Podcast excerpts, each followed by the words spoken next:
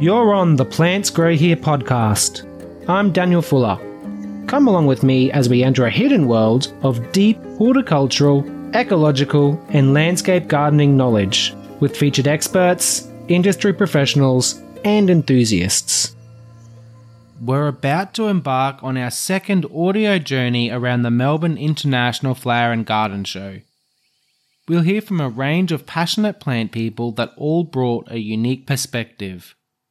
Shout out to Travelers Aid, who provided mobility support for people in need, and Beyond Blue, who were providing mindfulness activities for people of all ages and spread awareness around mental health. I'm here with legendary insect enthusiast Dennis Crawford. How you going, mate? G'day, how's it going? Good. Dennis, you just said something really interesting there. You said a place like this may be the first opportunity you get to meet people who, yeah, you've been online talking to for years. Indeed. I mean, we all follow each other on Instagram because of gardening or, you know, or plants or, or insects or butterflies or something like that. And so all you know is their tag and then you might look them up, you know, in, in their profile and find out their name. But you still often don't know, even know what they look like. And then you're, you're doing a talk on, on bugs, you know, and suddenly someone walks up and says, Oh, I follow you on Instagram. So it's fantastic to actually meet people because, you know, a lot of the times um, with social media, you're just kind of just throwing stuff out there and, you know, maybe people are seeing it and you don't know who they are. So it's really great to uh, make it a bit more personal. Completely agree. Now, mate, you've got a lemon scented gum little sample here. Can you tell me what you're looking at here? Oh, it certainly can, yeah. We've got some uh, things that are called lerps. And so, what that is, um, is the sugary coating of an insect that is underneath. And so they feed, how it works is they feed on the, on the gum leaf and they, being a sap sucking insect, they end up with a whole lot of concentrated plant sugars inside, which they excrete. And these guys actually use some of it to make a covering. And as you can see, this is a very fancy, very ornate looking um, covering. And it often tells you uh, which genus of, of insect it is. So the, the main group of the insects is they are uh, psyllids is the name. Um, Australia has a whole lot of psyllids. We've, for example, we've got very few native aphids here in Australia. These guys kind of fill that gap. And so from their covering, you can get an idea of uh, which genus this, they are. And this is kind of like almost a fish skeleton mm, shape, isn't it? It so, is and that's just on the on the corner of La Trobe Street there. Um, this lemon scented gum, and you can actually see the excess honeydew on the leaf, and it's uh, it's just plant sugars because um, they, they being a sap sucker, everything kind of concentrates inside them. They only need a little bit of sugar. They need the other things that are in the leaf though, and they excrete most of the sugar, and so that's what it is. So um, you can actually eat the lerps.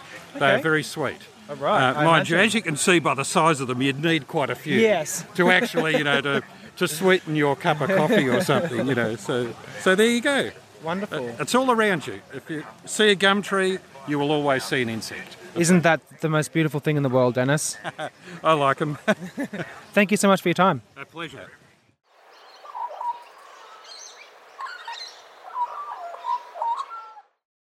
I'm here with Georgia Tracy from Kevin Heinze Grow. So, how are you going today? I'm going really well. Thanks, Daniel. So, can you tell me a little bit about what Kevin Heinze Grow is? Okay, Kevin Heinze Grow today is a disability service. We are a very unique organisation in that we work with people with disabilities, but we use therapeutic horticulture. So that's our platform, working with people in the gardens to meet their developmental goals and to teach them about gardening. Loving seeing some horticultural therapy here. I think it's a big growth area, and it's. Um, I've been volunteering in the Careers Hub, and we've been talking about it as a bit like the wild, wild west because there's no real framework there that's existing yet. I know a lot of people are working on it. Would you like to speak on that? Sure. Look, I think a lot of people are working on it. I think it's happening in neighbourhood houses all around the country. Um, it's a lot bigger or has a bigger sort of uptake, I think, in America and in the UK. Um, why it hasn't sort of taken off so uh, vigorously, perhaps in Australia, is uh, it's hard to say really. But I think the thing is that a lot of people are doing it, but it's not very cohesive. It's not sort of um, all um, everyone's doing it a little bit differently and working with different populations. They're still doing good work, but perhaps we don't have a sort of a central um, kind of force. However, having said that, there is Therapeutic Horticulture Australia, which is the um, sort of representative body, I suppose, for this sort of work. And um, they're a fairly recently established group and um, they do a conference every year. So if people are interested, I'd say definitely look them up. Love it. Uh, 10 or 11 years ago, or maybe even 12 years ago now, I was working in a sales role and I was depressed. And my wife told me, well, you, what, what can you do? You need to, you need to change. So, um, you know, I was like, well, I can do gardening. So I got into that and it's really done wonders for me. So I think it's fantastic that you guys are out here spreading that word. What are some of the things that horticulture can help people with? Like, how does that help people? Okay, so gardening, horticulture, whatever you want to call it, being in nature, but being active in nature is really good for people's mental health. So, stress and anxiety are huge problems in our society today. We all know that. Um, anxiety and depression are one of the leading causes of disability in the country, in fact, internationally, globally. Um, what gardening does specifically, I think, is lowers people's um, cortisol levels, their stress levels, and makes them perhaps a bit more reflective. I mean, I can't really speak to the science of it, but I mean, a lot of people can, and there's a lot of research out there. Um, but I think that the key thing is being active in a garden um, helps people to manage their feelings and I think it helps people to really to grow, like um, psychologically, to feel more resilient to life stresses, and to you know plant something for tomorrow. So sowing the seed for what comes later. So it's a, a meaningful activity um, that is hugely beneficial for people at all ages of life. Speaking from my own experience, it's meditative, it's healing, and obviously, you know, there's no silver bullet for mental health issues. This is one of the tools within a toolbox, but I think it's an invaluable one. Look, I agree. Um, in the UK, I understand there's a thing called social prescribing. Um, it's something that should be happening here, in my opinion. Um, what it means is that people will go to their GP um, with depression, anxiety, or some other mental health condition, and they may receive medication, which is, is fine, um, but they may also receive a, a um, prescription for a social activity like gardening. So, what that involves perhaps is that people will come along to a garden centre, work with other people to grow some fruit and veg, couple of hours a week, something like that. Who knows exactly what it would look like here in Australia, but I can imagine a day where that could happen and it could be hugely beneficial. It's uh, a preventative healthcare measure, it would save people having to go on medication for very long periods of time, and it would instill in them an interest in a healthy activity that's going to reap huge rewards for them psychologically for the rest of their lives. Completely agree. I imagine there's someone listening to this podcast right now who's never heard of therapeutic horticulture. Is it as simple as just gardening? Is that what we're talking about here? Look, I think it's a try it for yourself. I think I think go out, have a go, plant something, sit under a tree. If you're stressed, don't don't turn to social media, don't turn the TV on. Maybe spend time with friends, but you know, sit under a tree. Walk around on the grass. Um, go and buy some seeds at your local nursery and plant them and then watch them come up over the course of the week. And I, look, I tell you, tell me if you don't feel better after those activities because I think that um, don't overthink it. Just try it out and see if it works for you. It certainly works for me and it works for a lot of the people that we work with at Kevin Heinze Grow. Absolutely. Look, uh, take your headphones out as well. Uh, you won't hear me saying this often, but as a podcaster, you should definitely listen to podcasts. But take your headphones out when you're trying to heal your mind uh, in the garden because, yeah, you might think, oh, it's a waste of time and this and that. Yeah, you actually have to go through it. You actually have to experience it for yourself. I think that's right. So just try it out. Um, see if you don't feel better just spending some time in nature. Um, if you are someone with um, specific, uh, let's say, developmental goals, so if you have a disability and you want to have more um, social interaction, if you're an older person, maybe with an ABI, or if you're just an older person who's socially isolated, try and find somewhere local to you that's doing therapeutic horticulture or just gardening. Call it gardening. Therapeutic horticulture kind of sounds bamboozling for some people, but um, if you if you can find an organisation that's providing some short courses, try it out for yourself, learn a few skills, and then maybe transfer those skills to your own home and maybe do it with your family and your friends. Thank you so much for your time and keep up the good work. Thank you so much, Daniel. Lovely to meet you.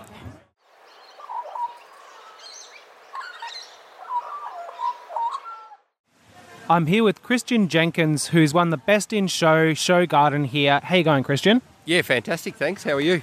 Great, mate. Congratulations on winning. There's a lot of so much work that goes into this. Why would you come here and invest so much time, energy, and money into something like this? Um, oh, it's just my thrill to uh, to create. Yeah, And I imagine it's quite good for business as well. fantastic for business. So people are coming in here, people who can afford for your services are coming in here to this garden. This is your target market here, really, aren't they?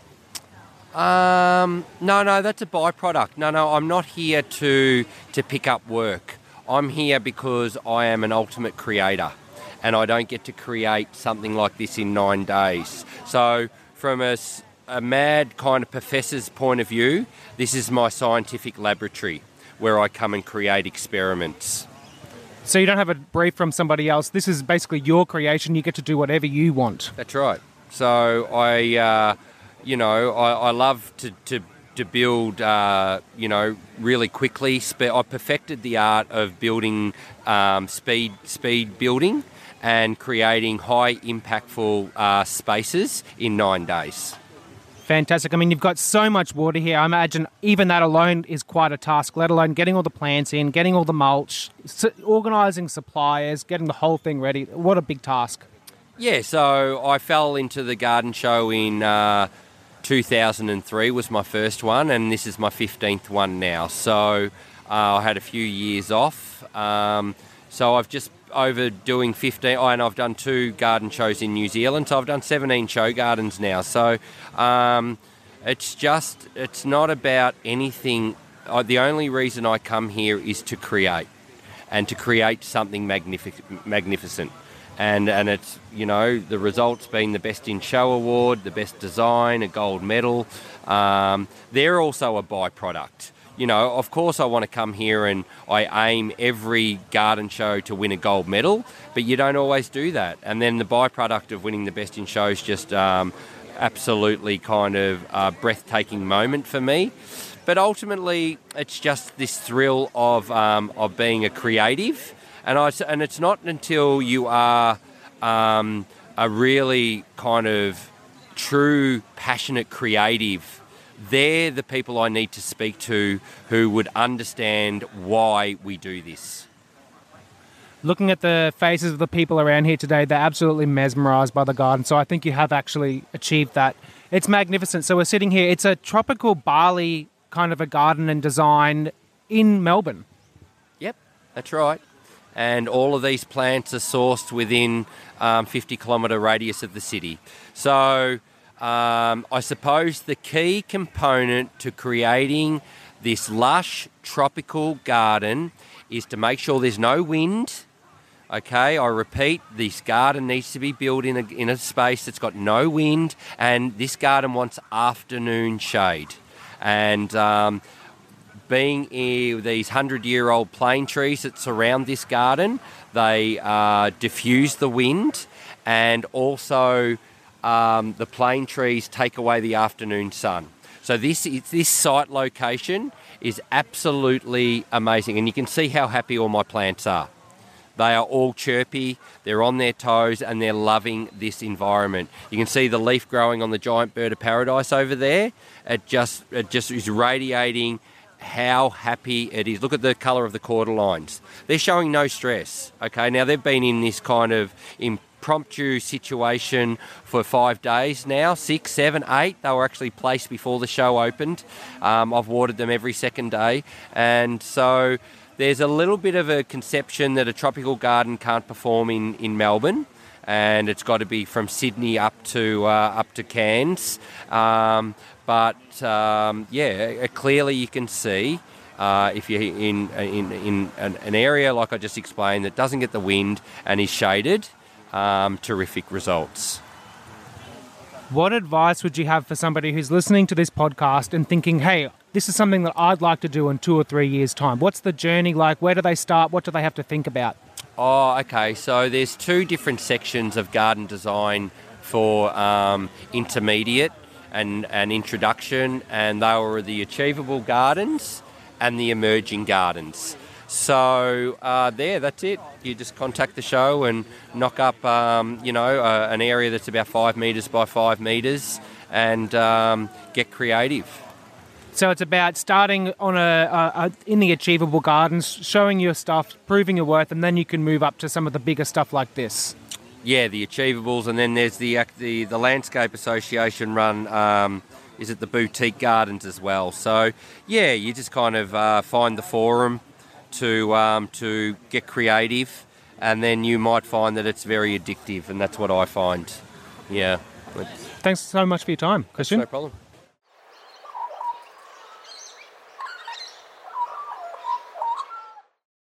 I'm here with Aaron Gionis from Maze. How you going, mate? Good. How are you?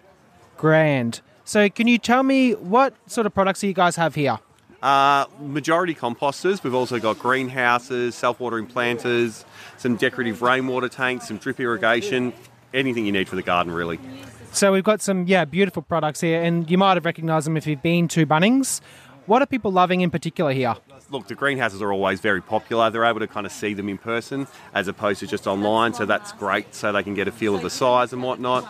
Um, but even the compost bins, being able to kind of tumble them, see the difference between the standalone and the tumbling versions, and really being able to kind of have a chat and answer some questions that people have about specific things and what's better and what works in certain situations. So, yeah, those areas particularly in composting, we are very, very, um, yeah, dominant in the market and, and know our stuff. Yeah, I guess the tumblers probably have a few advantages. Can you tell us what are the advantages of the tumbler as opposed to a standalone? Yeah, not a problem at all. The tumbler is by far superior when it comes to kind of composting. If I don't want to say if you're a bit lazy, but if you, they're a lot more forgiving. So with a tumbling version, it basically mixes 100% of your compost, as opposed to a standalone version where it's reliant on you to aerate it and mix it around, whether that be with a, a pitchfork or a little aerating device. Whereas with a tumbling version, because you're able to tumble the drum and mix 100% of the compost, you're introducing a whole heap of beneficial microbes that's actually going to break everything down and turn it into compost. And you've also got some worm farms here too. Yep. So we've got um, a couple of different versions of worm farms. We've got our Maze two tier, which comes with legs, without legs, um, with worms, without worms, depending on kind of if you've already got a worm farm and you're just transferring over. So a lot of different packages where you can kind of get what you need for your own situation. I'm noticing in 2022, I believe that people seem to be more aware of organic gardening practices and ecology and stuff like that and trying to keep chemicals out of their garden. Is that something that you're noticing here as well? Yeah, definitely. I mean, ever since the pandemic hit, I mean, that first 2020, everything just went crazy. A lot of people kind of turned into farmers overnight where they thought they were going to be able to grow everything from, from scratch and everything just kind of went a bit crazy. Um, but, I mean, it, it is good because a lot of it is so easy and some of it's trial and error and you're going to find out what works for you in certain aspects of all gardening. And i found that that was a really good time for people to kind of i don't know sink their dip their toes into the water see if it's something that they, they like doing and yeah just do their own little bit. Completely agree. Yeah and it's really in the zeitgeist about organic gardening and yeah trying to keep the, those microbes in the soil What's something that you've had a lot of people asking you while you've been here? A lot of it is to do with the composting. Um, like, like I mentioned before, which is better the standalone on the ground system where the worms come in and they obviously are very beneficial in breaking down all your food scraps. Um, but then there's the other side of that where it, it's not the worms that make compost for you, it, it's the microbes within the compost bin that are helping to break everything down. So it's really good to be able to chat to people and explain that although there's not worms per se in your tumbling composter, it's not the worms that actually break everything down, it's the microbes within the unit. In saying that, if I come across garden worms in the garden, um, I'll, I'll, throw them in there. I've probably thrown about 10 or 20 garden worms into my tumbling composter. I would have hundreds, if not thousands, in there now. They don't seem to mind the, the heat, they don't seem to mind the tumbling. So, look, they're, they're, everything has its place. Completely agree. From a business perspective, is this a brand marketing or a sales marketing tactic to come to an event like this? Very much brand. Yeah, it's great to kind of get get the Maze brand out there. It's great to be able to talk to customers one on one and kind of see how they feel about certain products, and it kind of helps us design new products and really cater them to to what people want. I mean, the 245 liter tumbler, which is by far our most popular unit, we we started developing that probably about six or seven years ago. We had a unit that was quite similar, but was good, but had some really big flaws as well. And so we knew what they were. We knew what we needed to do to, throw all the bells and whi- whistles at this particular unit, and it's got got those bells and whistles. So yeah, it's got the handle, which makes it easier to turn. It's got the two compartments, so you can fill one side up. Once that's full, you start adding to the other side, and it just allows the first a chance to fully mature. So it's got the completely open front, so you've got a cart that also goes with it. You pull out the um, door once it's kind of facing towards the ground slide that door out, all your compost falls in, and you take your compost away. So we, we knew what we wanted to do, and we knew what we needed to do to make those things happen, and we did it. And a lot of that was based on our own kind of um, knowledge about what it needed, but also coming to these type of shows and seeing what customers have got issues with, and then yeah, trying to fix them. And it turns out people are willing to pay the extra money for something that's a lot easier, especially, I suppose, if they've tried other composting methods before. That's exactly right. I mean, quite often people have had the standalone ones on the ground that have never done anything, and I ask, "Oh, how long until you've got compost out of that that I've that you can use?" And they'll tell me years. But they're also not doing what they need to, to to get that. So standalone compost bins are great. Don't get me wrong, but you need to aerate it. You need to make sure you're layering it. Whereas with a tumbling composter, it's so much more forgiving, and you just rotate it whenever you put the food scraps in there. Make sure you get your balance of your wet materials and your dry materials, and providing that you're doing that um, and tumbling it frequently, then then you're going to have usable compost in summer as quickly as four weeks. In winter, maybe three to four months, but still multiple times a year. You're going to have huge amounts of compost to use on your garden. Brilliant. Thank you so much for your time. Not a problem at all.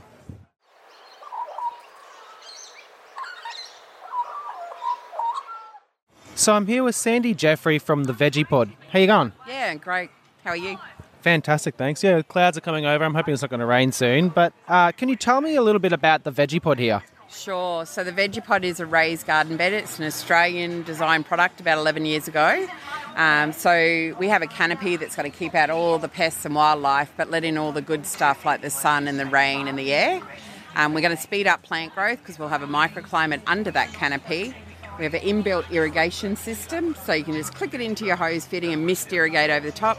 And the great thing is we use 80% less water because we have a wicking bed system underneath. So we're smart water approved, and um, yeah, we come in three different sizes: a large, a medium, and a small. So we've got a pod for every place that people can think of. I've got a balcony garden and I do battle mice and possums. So this is prob- I'm probably a target market for this particular product. Definitely, we are definitely animal proof. Our lid locks into place, or our canopy locks into place, so nothing can get through. It's got a commercial grade crop cover on it.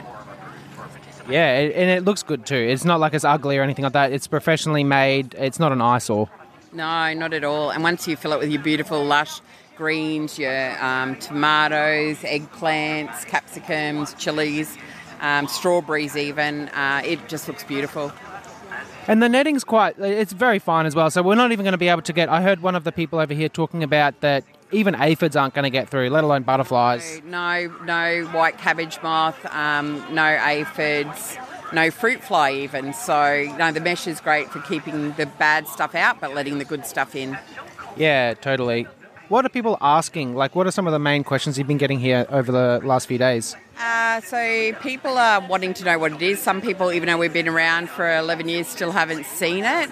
Uh, and people are asking what they can grow in the pod. And um, yeah, they're just curious. We obviously have the three different sizes, and our large is best value for money. So we just talk to people about what the space is, and the other key ingredient is sunshine. So we talk to them about that as well. Yeah, netting, it's not going to stop the sunshine. Sometimes you do get netting and stuff like that that will shade it out, but it's quite minimal here. As you said, uh, the humidity will stick uh, to, around the plant zone where you want it, so we're going to make our plants nice and happy. Your only, um, the only thing that's stopping you is your height. So we've got about an 80 centimetre height. So when we talk tomatoes, we either trellis them in a big one, or we actually um, do the dwarf varieties that only grow 70, 80 centimetres, the pot type varieties. Fantastic. Thanks so much for your time, Sandy. Appreciate you. Lovely to talk to you. Cheers.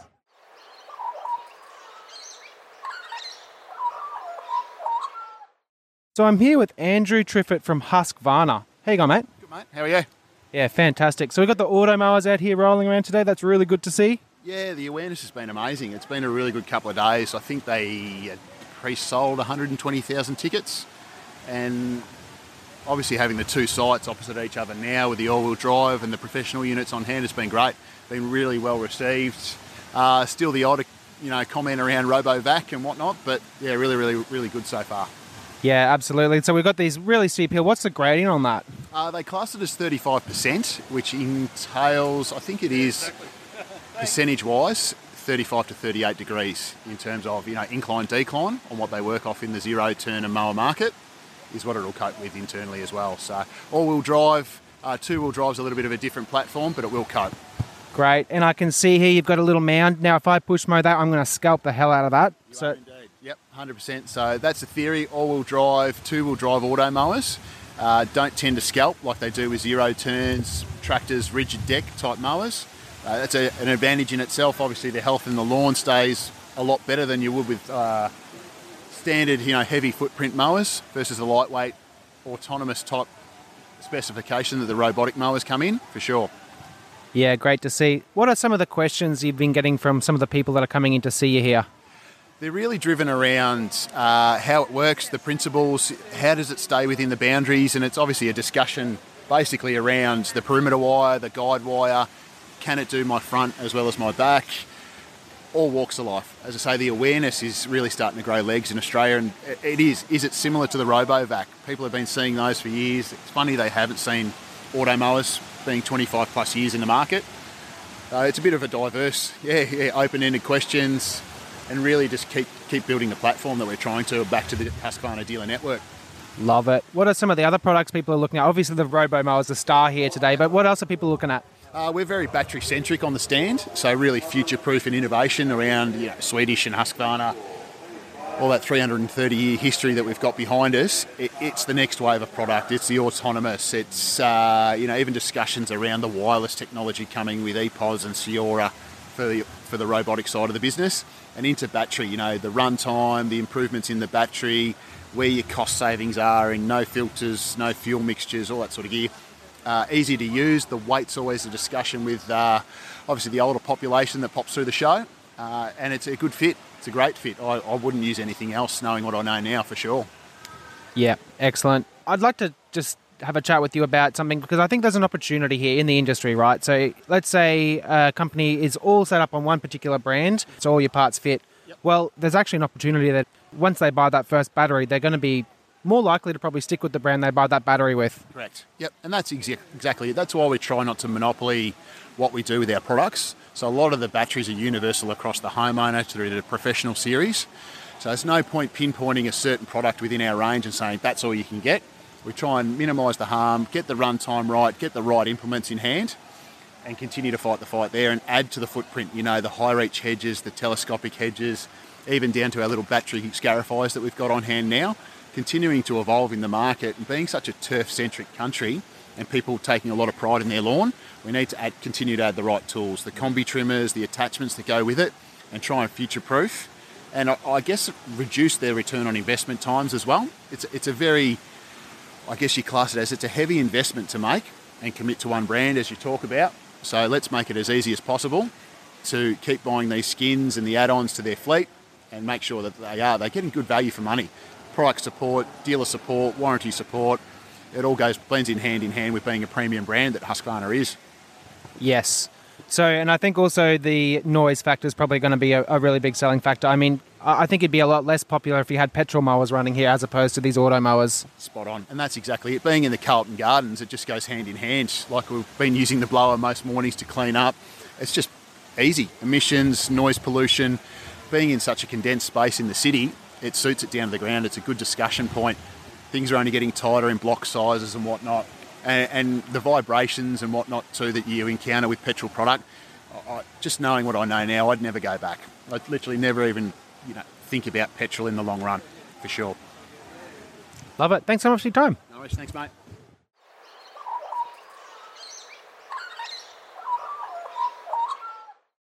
I'm here with a repeat guest, Georgia Warren. Welcome back to the show, Georgia. How you going? Good, thanks, Dan. How are you? Yeah, fantastic. We're here at the Sustainable Landscape Company uh, little section here, and we're having a look at some of the garden beds you've got here. Can you tell me a little bit about what, what we're looking at here? Yeah, so we've got a fantastic collaboration this year with the Diggers stall, and we've got our um, stall which is featuring uh, the Biofilter Food Cubes, which is one of our sister companies.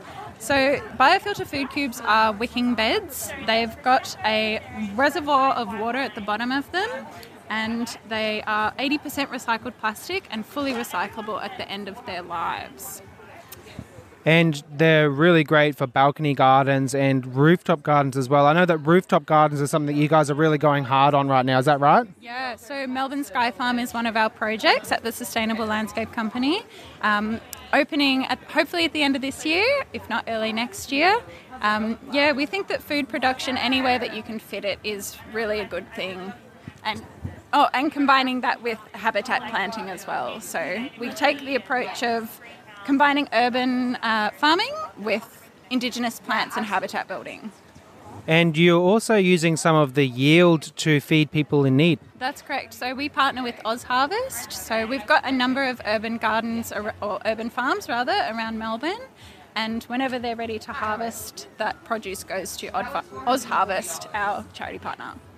Thanks for your time, Georgia. Thank you so much, Dan.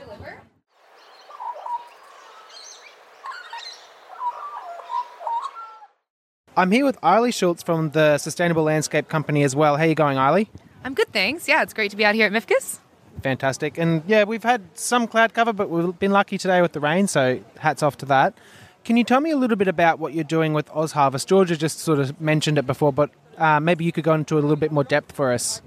Yeah, absolutely. So Oz Harvest is one of our most important partners with Sky Farm. The concept behind the rooftop farm is that we uh, won't be um, growing the food, you know, kind of for any sort of production or um, even our own needs. We just want to sort of showcase how cities can be productive um, and be places for food production and in order to increase the resilience of our cities. So we're really happy to partner with Oz Harvest and donate all of the produce that we grow on site to uh, their food charity outreach programs, their cooking for a cause programs, as well as their food relief packages, which are needed now more than ever.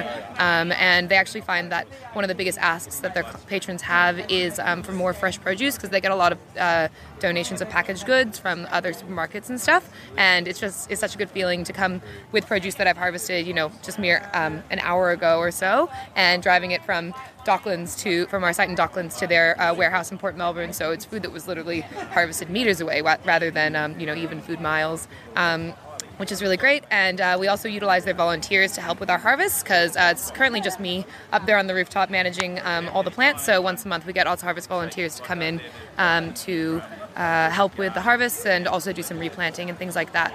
Um, yeah, they're, they're a great organization. We're really happy to partner with them. Yeah, and I mean this is premium food too. This isn't like the, the seconds that nobody else wants to eat. This is the best produce you can you can basically get. Yeah, and that's um, the really good thing is because it's about enchanting people with the uh, you know freshness and nutrition of uh, fresh produce uh, rather than you know something that's been harvested quite a while ago, um, which still you know is obviously great. Any food is uh, great, but it's um, by showing people the difference in flavor and texture of fresh food. It's also a way to sort of get them interested in uh, different varieties of produce that you might necessarily find in the supermarkets, and also the benefits of growing your produce at home. How big is the Sky Farm? Uh, so the rooftop itself uh, is 2,000 square meters. Uh, upon that, we've installed 250 food cubes, so we've got about 250 square meters of growing space. The other space up there uh, is going to be making way for a rooftop uh, restaurant, um, a playground, sustainability education center, and a retail plant outlet. Fantastic. Thanks so much. No worries.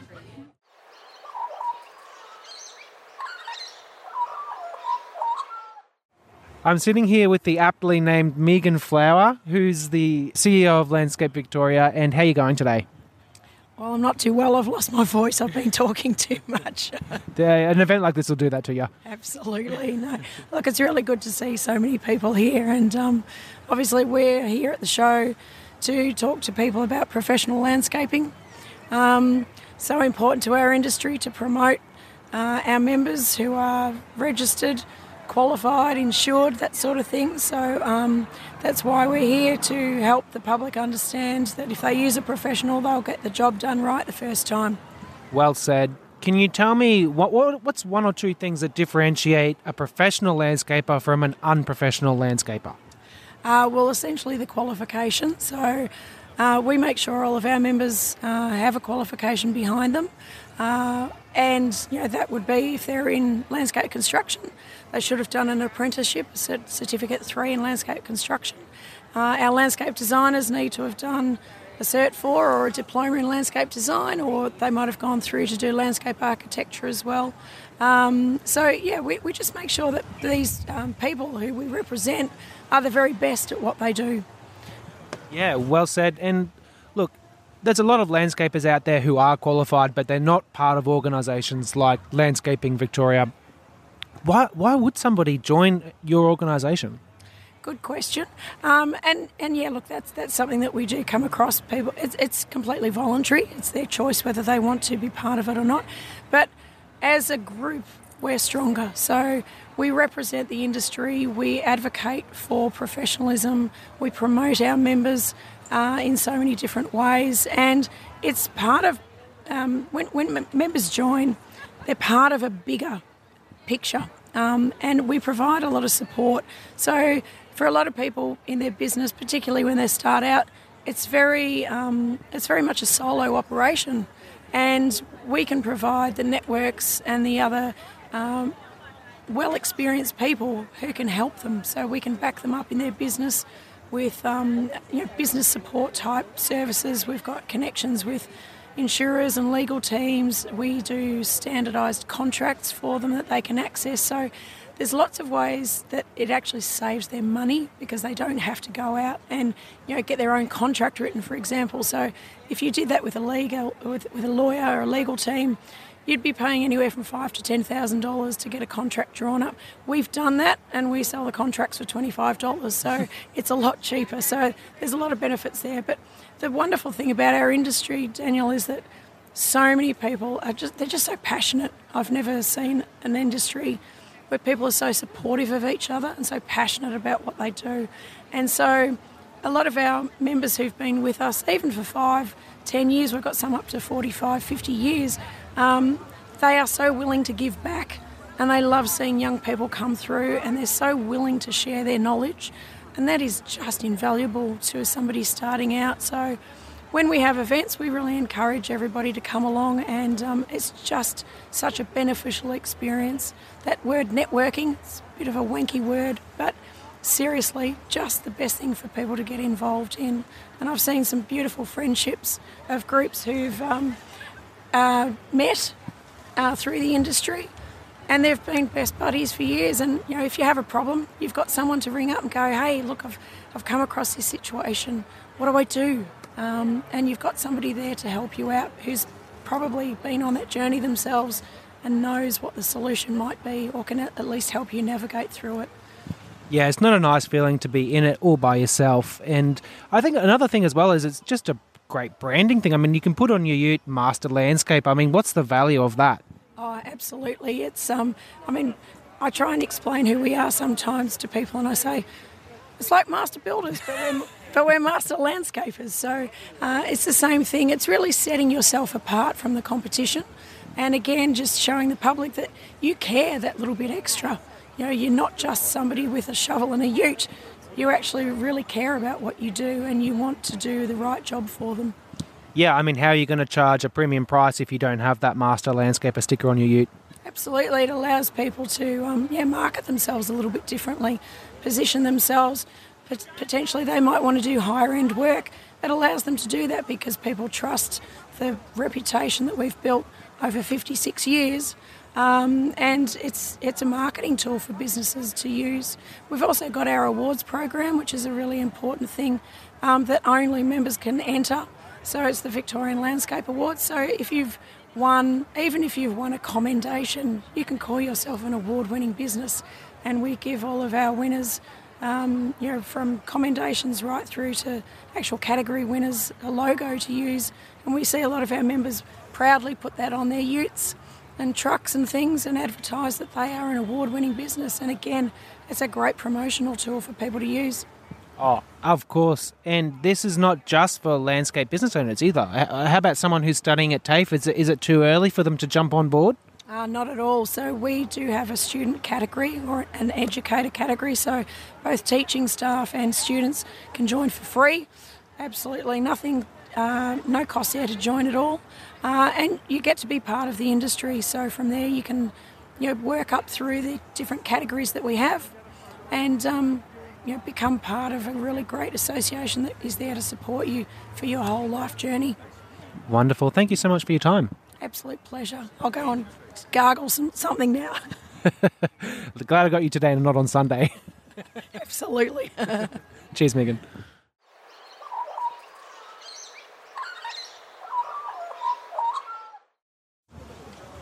So I'm going to have a quick chat again with Megan because Megan's just said something really interesting about some buckets, and I think it's a really interesting case study for a, a brand. Like it's really good brand marketing. Can you tell us about the buckets that you're handing out here at the show?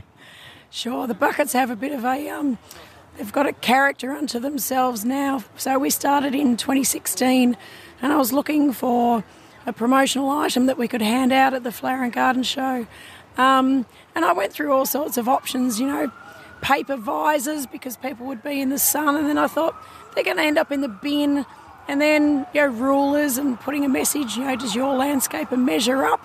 I thought, well, they'll just get chucked in somebody's bag, and um, and then I had a chat to um, one of our suppliers, Garden City Plastics, who do pots, and um, stumbled upon the buckets that they make, and um, we decided to go with branded buckets because they're useful. Um, everybody can use a bucket in the garden, and from a branding point of view, people walk around at the show using them as a carry bag. And so our brand gets seen all over the place, and then people come looking for us, asking for a bucket. And when they're there, we give them the spiel about professional landscaping, and our website's on the bucket. So we point it out and say, you know, if you're ever in need of a professional landscaper, jump on our website, go find a professional. So it just works so well, and we've done it for um, well ever since 2016. People now collect them because we change the colour every year, and um, yeah, they, they love getting them. It's become a real thing for us. So yeah, it's a great tool absolutely brilliant to have the different color every year because yeah, people coming up and saying, "Hey, I've got the whole collection." What a what a great brand marketing tactic. Yeah, we we were quite, quite proud of ourselves. So um, and and it's something we'll just continue to do for our public facing events to um, to hand those out. So yeah, people see them everywhere now, and it's great for us too. We can then take photos of people walking along holding our buckets. So yeah, best promotional tool we've ever used. I had to laugh because yeah, we were just talking about the buckets, and then literally two meters away there was someone holding the bucket. So yeah, well, well done. Across the veggie patch. Thanks again, Megan. No worries at all.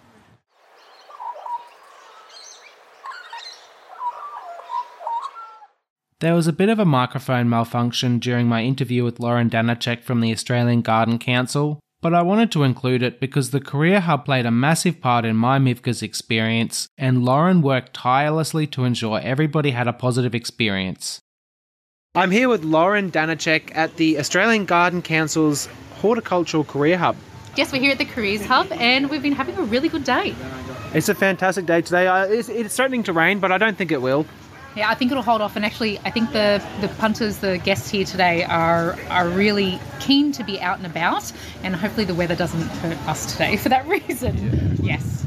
So it's really good to have this st- stall here because I think part of the message is that you know there's so many possibilities within horticulture. It's not just pushing mowers and it's not just hand weeding. There's just so much. And I just wanted to have a chat about this board you've got here, this little mind map. Can you tell me about this? Yeah, absolutely. So the we've got two different mind maps. One is commercial horticulture and one is ornamental horticulture. And just to sort of break them up a little bit to um, go into a little bit more detail by industry is just to some of the different career paths that are on offer. Of course, many of us hybridize, so we really only can showcase the tip of the iceberg here. But we really wanted to put it in one place. So, as you said, when you think horticulture, that we have very stereotypical ideas of what horticulture and gardening actually looks like. But here we want to say actually it could be a variety of different things. You know, you could be in education, you could be working, of course, in the physical realm, whether that's being an arborist or being a landscape designer. Then you've got all those lovely plant and associated sciences that come with it. You know, a dendrologist, know, ecologist. You've got uh, IPM, you know, integrated pest management, as well as all the other public spaces that we have. So there's there's loads of different careers and really and truly loads of little niches. So you can really specialise in in a field within gardening and horticulture. I'm going to pick out one area that I think is really exciting in 2022, and that's horticultural therapy. Yes. I totally agree, and actually, it's been so lovely to have so many people come and ask the questions. You know, what is it? How do I get into it? It is an emerging industry, so there actually isn't a lot of information out there. But I think that now that people understand that, hey, there's real science here and there's real data that shows us the benefits of being in and around plants all the time, not only just for the um, for, for certain areas that that need that extra stimulation, but, but just in your everyday office space and every everyday home spaces. Uh, horticultural therapy, I think, will be a not just an emerging trend, to be a very long-term thing for us to, in our urban environments, to have that greenery around us. Absolutely agree. Look, I was volunteering yesterday, and something that it kept kind of coming up was yes, there are horticulturists who are already in the industry who are coming in here and having a look because let's say somebody might be in garden maintenance, but then they see this like florist, like, wow, I, my life could be completely different. I could be working with plants in a completely different way. Yep, I totally agree, and I think you and I both come from completely different backgrounds. You know, we were never, we didn't start off necessarily as horticulturists, and we've had really good career changes, and we've landed in a career that's both satisfying and uh, is really rewarding. And whether it's COVID or whether it's other things, people have had a sort of shift in their mindset. Said, you know, I don't want to know if I want to do this job for another 30, 40 years of my life, and I love plants. So how can I use the toolkit that I already have and add some horticultural skills on top and take it to do something else completely different? So that's been really rewarding for us. And these mind maps that we have, they're also available on our website. Just allow people to consider the, the broad scale of the industry and find maybe where they could find their own little niche and maybe go and take those next steps to their new career. Completely agree. The website is gardencouncil.org. Can you tell us a bit about the Garden Council? Sure. So the Australian Garden Council was formed in 2015 by Graham Ross and a load of other wise horticulturalists and folks who've been in the industry for a very long time who noticed that the industry was aging and it was time for some younger folks to come in and really give that energy uh, through. So we have three different pillars. We have uh, we focus on um, not only the careers element, so our education element, um, but we also look at tourism and also community gardening as well. So we can support the industry in different ways. Here at the show, obviously, we're focusing on those careers and really engaging those people who are like, yeah, you know, I really thought you know, maybe this could be something for me. And we're opening up those conversations and we're supported by, as you said, we're in the Careers Hub. So we've got Melbourne Polytechnic to one side of us and a wonderful uh, apprentice group on the other side. So there's some options for everybody here. Completely agree. It's a fantastic space. It's a fantastic area, and unfortunately, this episode will come out just you, you're probably going to have not enough time to get down here when if you're listening to this episode. So make sure you get in here next year, and check out the gardencouncil.org website because you you want to see these mind maps. They are absolutely amazing. Thank you so much. Yes, and come and play with us. We want to hear what you want to do. We want to talk to you about it, um, and we want to help guide you on whatever that your horticultural and gardening journey looks like. Great stuff. Thanks so much for your time. Thanks, Daniel.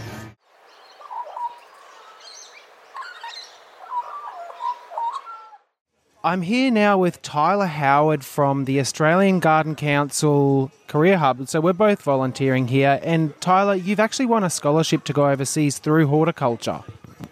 Yeah, so when I graduated TAFE, uh, I was able to meet Graham Ross at graduation evening, and he was uh, offering the information about a scholarship run by BBM Youth Support.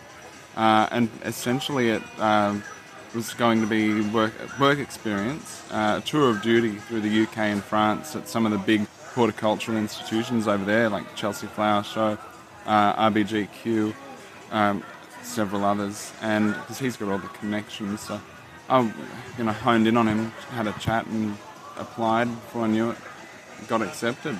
So it was um, kind of whirlwind, but that was back in 20, 2019. So with COVID, we've waited a couple of years, and uh, we're back on track now for a May departure. Yeah, 2022 is a year, and look, this is not a holiday. This is actually a life changing experience. Yeah, it's it's full on work. It's going to be long hours, worth every second. The, you know, the people over there that I'll be working with are absolute legends, and um, it will seriously open doors. How has volunteering here at the Career Hub helped your career? Have you done any networking, or what? What? How has this helped you personally? Yeah, heaps of networking. I mean, this is sort of, it, it's almost like the horticultural mecca of 2022 for Australia. Um, you've got everyone from all, all areas of Australia, um, leading designers, uh, the media teams. It's fantastic. I mean, I've met Charlie Albone, Jane Edmondson, uh, Millie Ross, and Phil Dudman from Gardening Australia. A lot of their Gardening Australia team and just all these amazing designers. I mean, they've their names were already on the on the charts before they came here, and now to see their gardens in per, in person, I have a chat with them. How did you get this done, and what was your inspiration there? And being a horticultural industry, they're just so keen to share their knowledge. So it's um yeah amazing networking. Three more, uh, two more days, and I can't can't wait. It's fantastic. And do you think we're going to have a lot more people here on the weekend? Because it's only a Friday, and there's a lot of people here today. Yeah, definitely. I'll make sure I bring my thermos of coffee for tomorrow. That's for sure. We'll be stuffed. But no, it's it's really good to see everyone coming out. I mean, and like I keep forgetting, we're in Melbourne. They had the, some of the harshest lockdowns in um, the last two years, and it's just not. It must be great for everyone. It, everyone's just wearing a smile. I haven't seen anyone angry or upset. Uh, everyone's really happy to be out and about. Finally getting back after two two or three years hiatus. It's been ages. Yeah, it has been, and yeah, uh, uh, the vibes are good. Like everyone's saying the same thing that I'm talking to. Thank goodness we're out here today. Like this is fantastic. This is what life's all about, mate. Yeah, absolutely. I would, wouldn't be anywhere else. Hundred percent agree. Thanks so much for your time, Tyler.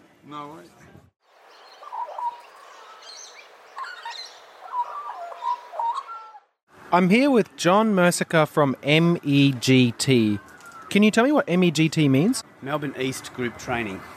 Fantastic. And so you're here today talking about particularly horticultural apprenticeships and traineeships. So what what are the opportunities going right now for people in horticulture or who want to get into horticulture?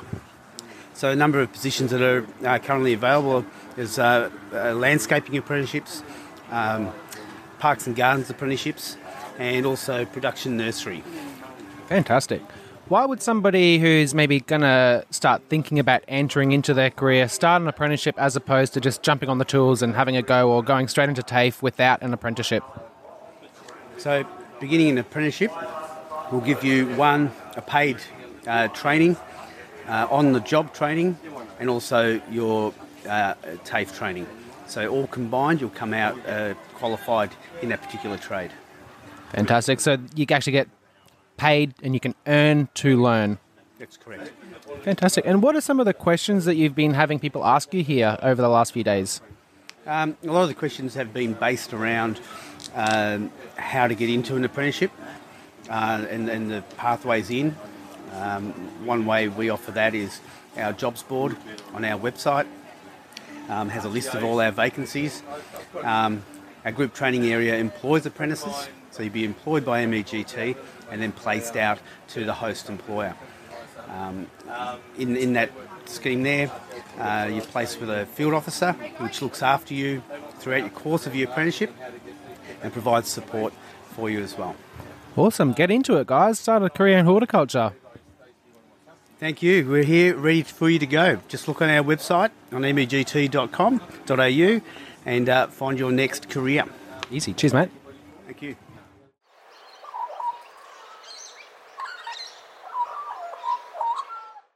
I'm here with Sharon Walker from Melbourne Polytechnic. G'day, Sharon. How you going? I'm good, thank you. How are you? Good, thank you. And what's your position here? I'm Program Lead of Parks and Gardens, Horticulture and Floristry at Melbourne Polytechnic. So we're here in the Horticultural Career Hub, and I'd like to ask you, what are people coming in and what are the questions they're asking you?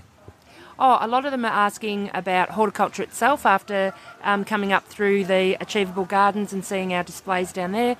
Uh, a lot of them are looking at free TAFE as well, which is our Cert 2 and Cert 3 in horticulture, um, as well as our floristry, which we've also got contestants inside the, the main building.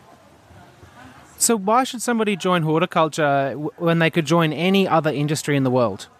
Oh, outdoors, um, very caring uh, uh, courses. Uh, you're caring for the plants, that sort of thing. Uh, especially through COVID, we've had a lot of people with PhDs um, coming through wanting to get out of hospitality, all of those sort of things. Um, but especially with COVID, we've had uh, heaps of people wanting to change and come into our industry. Yeah, I think that the mental health benefits are really becoming more widely known. Absolutely, I agree. So, what are some of the the problems that people are having, like in terms of okay, so yeah, I want to get into horticulture, but what are the barriers that are standing in their way? Uh, a lot of them, um, we've, we've, we've changed a lot of our courses to part time to accommodate um, actually, you know, the people that have lost their jobs over COVID. Um, we've, we've highlighted that, you know, they still need to work. So we've been putting um, a couple of our courses to evening and Saturdays to accommodate that. So that's been a, a, a big change and it is hugely popular. Yeah. Thank you so much for your time. You're welcome.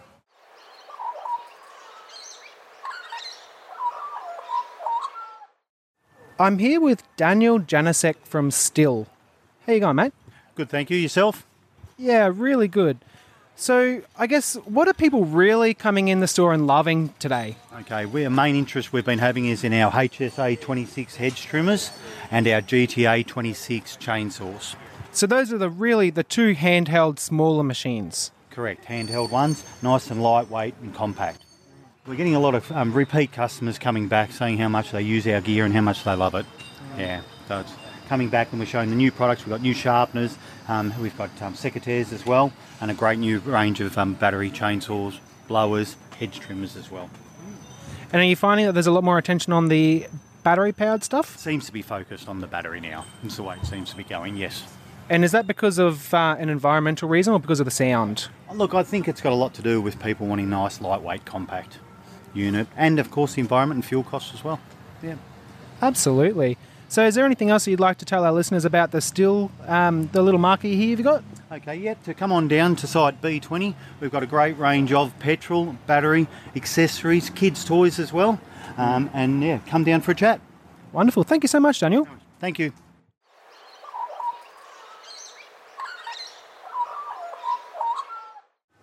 So, I'm here with Joe Rogers from Lawn Solutions Australia. How you going, mate? Going good, thanks, mate. How are you? Yeah, groovy, man. So, what are people loving and what are people asking you about? So, people are loving the chance to actually see the turf varieties that we're selling in person, being able to come up, walk on them, touch them, see what they actually look like, because you can only read so much in a brochure, but it's nice to touch and feel sometimes. And look, they're mainly talking about uh, two of our varieties in particular. One's Sir Walter DNA certified buffalo, and the other's our new grass, TifTuf hybrid Bermuda. Yeah. TifTuf. So, can you tell us a little bit about this TifTuf? Like, what, what's the go there? So it's bred for drought tolerance. Um, it was bred by the University of Georgia.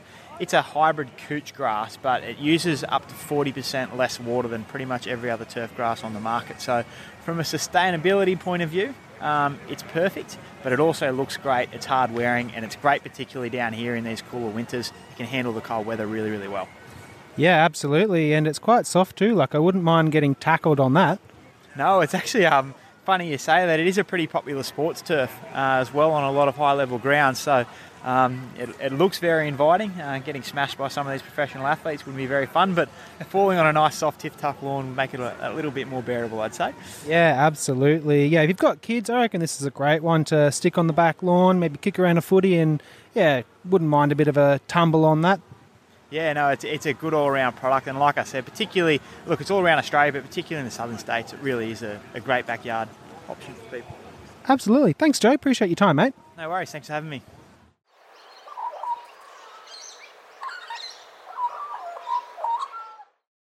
I'm here with Joel Barton, who's the Felco Territory Sales Manager for Victoria and Tasmania. How you going, Joel? Yeah, good. Thank you. Yourself? Yeah, groovy, man. So, what are people asking you here at the Felco tent? Um, basically, they're coming, they're seeing the secateurs, and they're wondering what secateurs are good for them. And there's so many to choose from. That's where we come in, and then we, we guide them into the right the right secateur for the right person. Are you finding that people in this sort of environment are recognising the brand? Very much so, yeah, yeah, very recognisable brand in this industry, so it is drawing a lot of attention. And um, we are doing a lot of service work too, so people that have had their Felcos for years are bringing them back, um, where we do a, a service and a new blade and we post it back to them. And we're hearing all sorts of stories of, you know, Felco 2s being passed down from their grandparents, and you know, we're seeing some some secateurs that are 50, 60 year old. So it's pretty remarkable, really.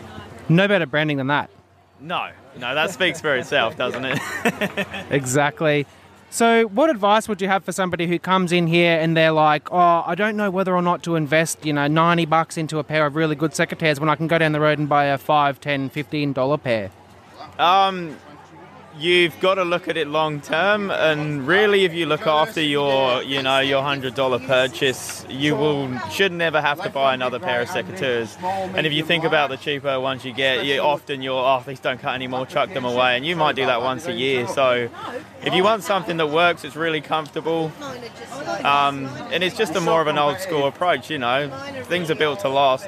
Felco hasn't the the uh, Felco basically hasn't changed. The Felco 2 hasn't changed for 70 years. It's built to last. It's tried and tested. So, yeah, and, and like us, and like you said, most people that do invest, well, everything we hear back is just I just absolutely love them. Would never go to anything else. So, I'm the same. Yeah. Yeah. No, I love my twos, and um, I had them for three or four years now, and I don't sharpen them as much as I should, but they still cut.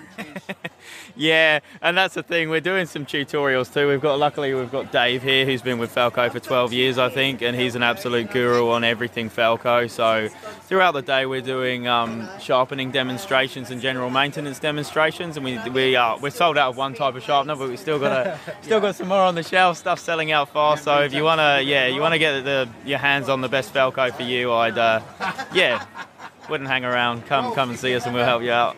Thanks so much, Joel. Appreciate your time, mate. No worries. Thank you.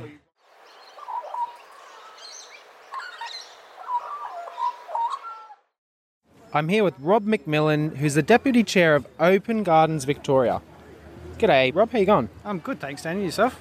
Yeah, really good, thank you. So, can you tell me a little bit about what you guys are doing? Sure. So, Open Gardens Victoria is a, a not for profit organisation that opens up private gardens to the public. So, we've got a team of dedicated selectors all over the state who curate um, a program of uh, gardens that range from some really large, you know, showy estate gardens in regional areas um, through to different ornamental and productive gardens in metro and urban areas. Um, every weekend we've got a different program going on, um, often for regional areas for people to make a day trip of it. We'll group a bunch of gardens in a particular location, like the, the Macedon Ranges or Portsea or something like that. Um, and then through COVID we had to adapt, and so we've also got now a significant range of online content. So we do events like masterclasses, workshops, tutorials that people can sign up to and they get run online. Um, and we do have some in person workshops as well. Wonderful. I guess a lot of people, you know, we all go to the botanic gardens and stuff like that. But what you're doing is you're opening up gardens that nobody else would have access to. And now we can actually go and check those gardens out and see people who are doing different things in the garden. Yeah, that's exactly right. Like uh, you know, as we anyone who's passionate about gardening knows, they put a lot of effort into their own garden, um, but only you and your friends and family get to see it ultimately. But some of them really are so good they have to be shared. And so, um, through the generosity of our garden openers, um, we get to open up a range of those that people wouldn't otherwise get to see. Um, the model is one where we do charge a fee for people to come, and that, that fee gets split 50 50 between the garden owner and Open Gardens Victoria. And with our share, we support a range of horticultural community charities. Which charities do you support? Um, it really runs quite diverse. So if you go to our website, you can see each year we run a structured program, giving program, where people can apply, and then we'll go through. Um, they put in their applications, and we go through and pick the most kind of um, deserving of those applications. Um, so it, there, there's a list actually on the wall in there of different ones um, that we've given to, um, but they range from uh, kind of in care facilities like aged care or special needs care. We've um, put in kind of tactile touch gardens um, through to kind of some of the community garden type concepts. We've supported um, the bee gardens you might have seen on um, Gardening Australia that were done down in South Melbourne. Um, so it, it really is um, different ones depending on the needy gardens for the year. And we've also raised money for bushfire recovery. Oh, wonderful! What a great job. Thank you. And what are people asking you here in your t- in the tent this week? Um, we've had a mix because we've got a pretty loyal following of people who just want to show up and find out what's going on for us. Um, but we've got people who've never heard of us and who, who, who, are quite interested in the initiative and finding out what, what's going on in the program. Um, and yeah, that's about it. And a few people who want to sign up their gardens to be shown off. yeah. Do you think they're all going to make the cut, or yeah? Uh, it's a good question and possibly an awkward question. Our selectors are, are, are, pretty picky, but you know, when we're charging a fee, we want it to be worth the experience for people to make the trip and see the garden. Yeah, fantastic. Thanks so much for your time, Rob.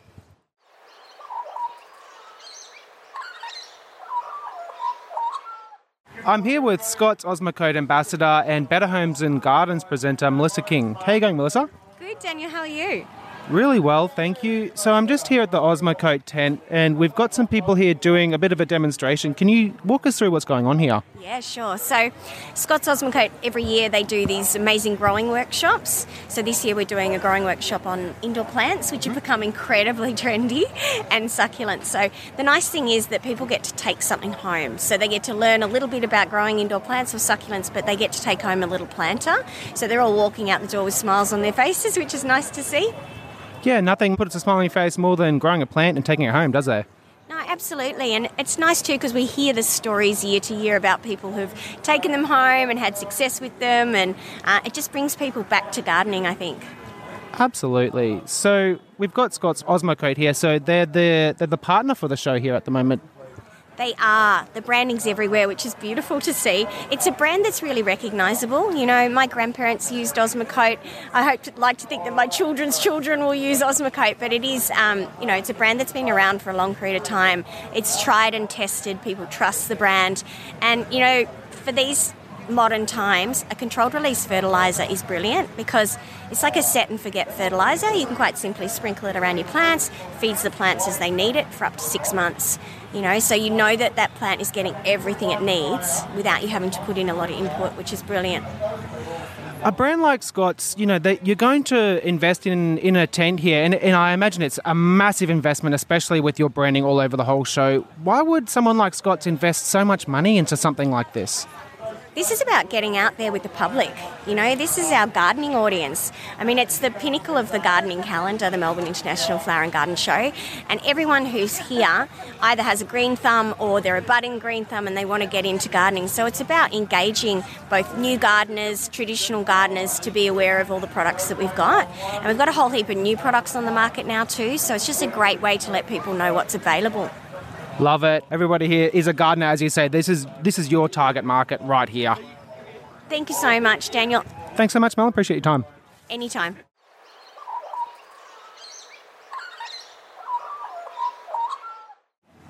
Hi, I'm here with Sarah Fitzgerald from Botanica. Um, I'm just wondering how the show has been for you this year, seeing as though we haven't had it for two years. Like, I'm pretty impressed with the amount of people that were here yesterday. So, what's your general feeling? Uh, the general feeling is that it's been, you know, really uh, well received, and there's been a lot of people come by our stand. And uh, you know, we had set ourselves a little bit of a you know target to get you know so many brochure requests over the course of the show, and we ended up getting that just in the first day alone, with people so interested in travelling again. Yeah. And uh, you know, I think uh, after being in lockdown for you know almost two years, everybody just wants to get out there and they want to go overseas, see something different instead of their own four walls. Yeah, exactly. And then you know, people are saying they want inspiration for their own gardens as well, um, and that's coming from you know travelling either here in Australia or New Zealand uh, or overseas. So we've been really pleased with the turnout to the stand and the amount of people that um, you know are just so positive and want to get going and want to see the world and see great gardens again. Fantastic. That's exactly what I wanted to hear. So good for everyone involved, and particularly for exhibitors because, you know, um, a lot of people have lost money over the last couple of years with businesses or lost staff, can't get staff, all that sort of thing. Mm. So that's great. I'm really pleased to hear that you've had such a great response. Yeah. Well done. We're emerging from the pandemic strong. Yep, that's it.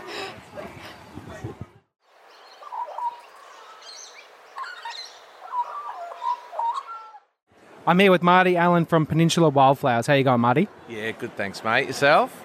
Fantastic, mate. We're inside the pavilion here. Why did you choose to come to an event like this? We wanted to showcase everything we do We wanted to people to appreciate what we appreciate, and we love showing off all things natural, and also debunking the art and showing people how our girls make things. It's a market-based platform. This is what we do at farmers markets.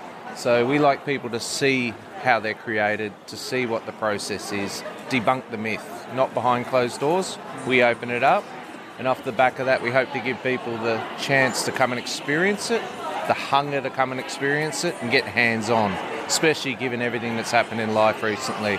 It's a great experience, it's a very centering experience, and we want to encourage it and just really, really enjoy what we've got around us in nature. It's a beautiful display you've got here. It actually reminds me of the florals that my wife and I had at our wedding. There's lots of Proteaceae members like your Banksias, your Proteas. You've got lots of eucalypt, just lots of like the silvery um, kind of foliage with lots of reds and pinks and yellows and purples in there. Absolutely beautiful. Yeah, and that and that's just showcasing what's in season now, which is what we do. We bring what's in season now. We don't force things in. We bring what natural, and the tones you see is everything that's flourishing in the garden. So, can you walk me through the experience of somebody who comes onto your farm just to basically see what you guys are doing? Like, what what will they experience when they come there? Uh, they'll experience the environment that we love. So they'll experience an old gnarly farm, not a not a modern production farm just grown purely for heads.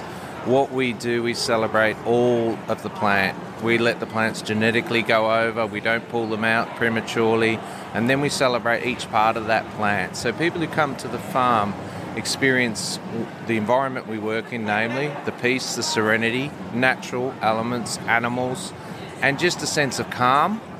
And that then allows them to be creative and feel like they can be creative because there's a non judgmental environment. People come in, we literally take them around, give them a tour, we show them what's in season, we harvest, forage, pick the elements that make up their arrangement, we bring them back to our beautiful vintage truck. We lay out all the ingredients and we bring in the ingredients for people to make an amazing bouquet and have an amazing experience with one another and with people they've never met. And that's what we're trying to create. Love it. I reckon, and tell me if I'm wrong here, but I think this year in 2022, people are awake to the power of nature, the healing power of nature. What do you think? 100%. You've nailed it. I mean, I think looking in has made us all look out and, and really realise what's important. Um, getting your hands dirty, getting in nature. We're not apart from nature, we're at one. And that's the whole ethos to enjoy it, experience it, and make the most of it. Love it. Thank you so much for your time, mate. Pleasure, mate, and you.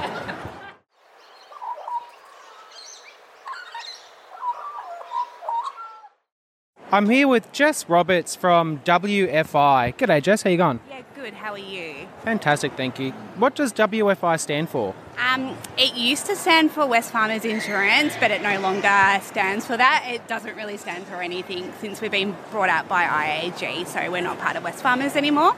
But we're an insurance company. Um, we deal with a lot of business and rural insurance. Um, so, yeah, that's why we're sponsored the flower market alongside the VFF. So, yeah, we've got a lot to do in that sort of agri business and farm industry. Yeah. So you're here less for the consumers and more for the growers and the people that are here with their stalls. Yeah, that's right. Supporting our growers, our farmers, and yeah, just making ourselves present. Yeah. And so, from a branding point of view, I guess, you know, this is not just consumers who are here, there's a lot of industry folk that are here as well. Yeah. That's right, yeah. So it's just, yeah, getting our name out there, um, supporting our clients, our people, and yeah, just basically seeing what's out there in the flower and the garden industry at the moment. So, what are some of the main questions that you've been getting here? Um, just information, really. I'm a little bit of an information centre at the moment. Not really anything to do with insurance. So, yeah, I, it's my first day working here. So, yeah, nothing really insurance like. Yeah. That's interesting. I guess probably a lot of the, the, the customers can see you, but they may not have time to come over here because they're all so busy. Yeah, but I can see some of my clients here today, so that's good. Yeah. It's great to get your name out there amongst the right people. Yeah, that's exactly right. Yeah. Thanks so much for your time, Jess. Thanks, Daniel. Have a good day. You too.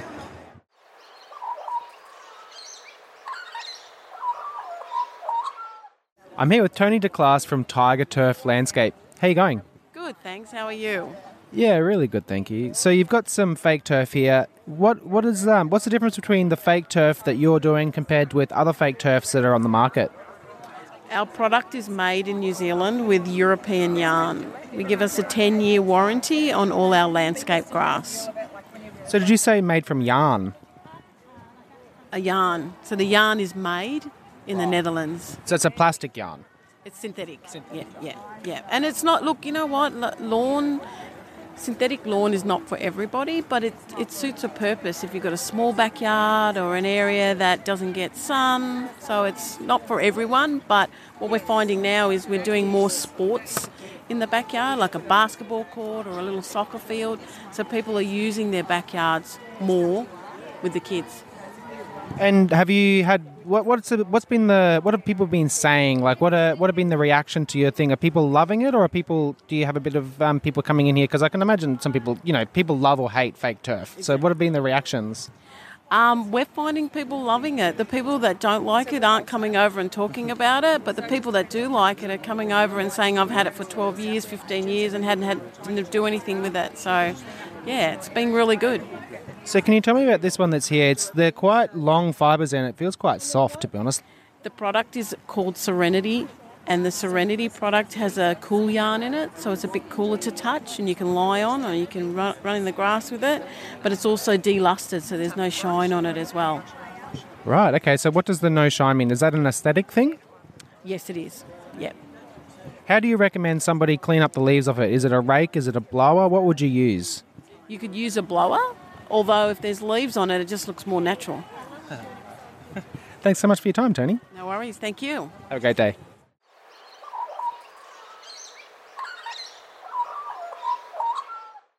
I'm here with my beautiful wife, Kirsty. How you going, Kirsty?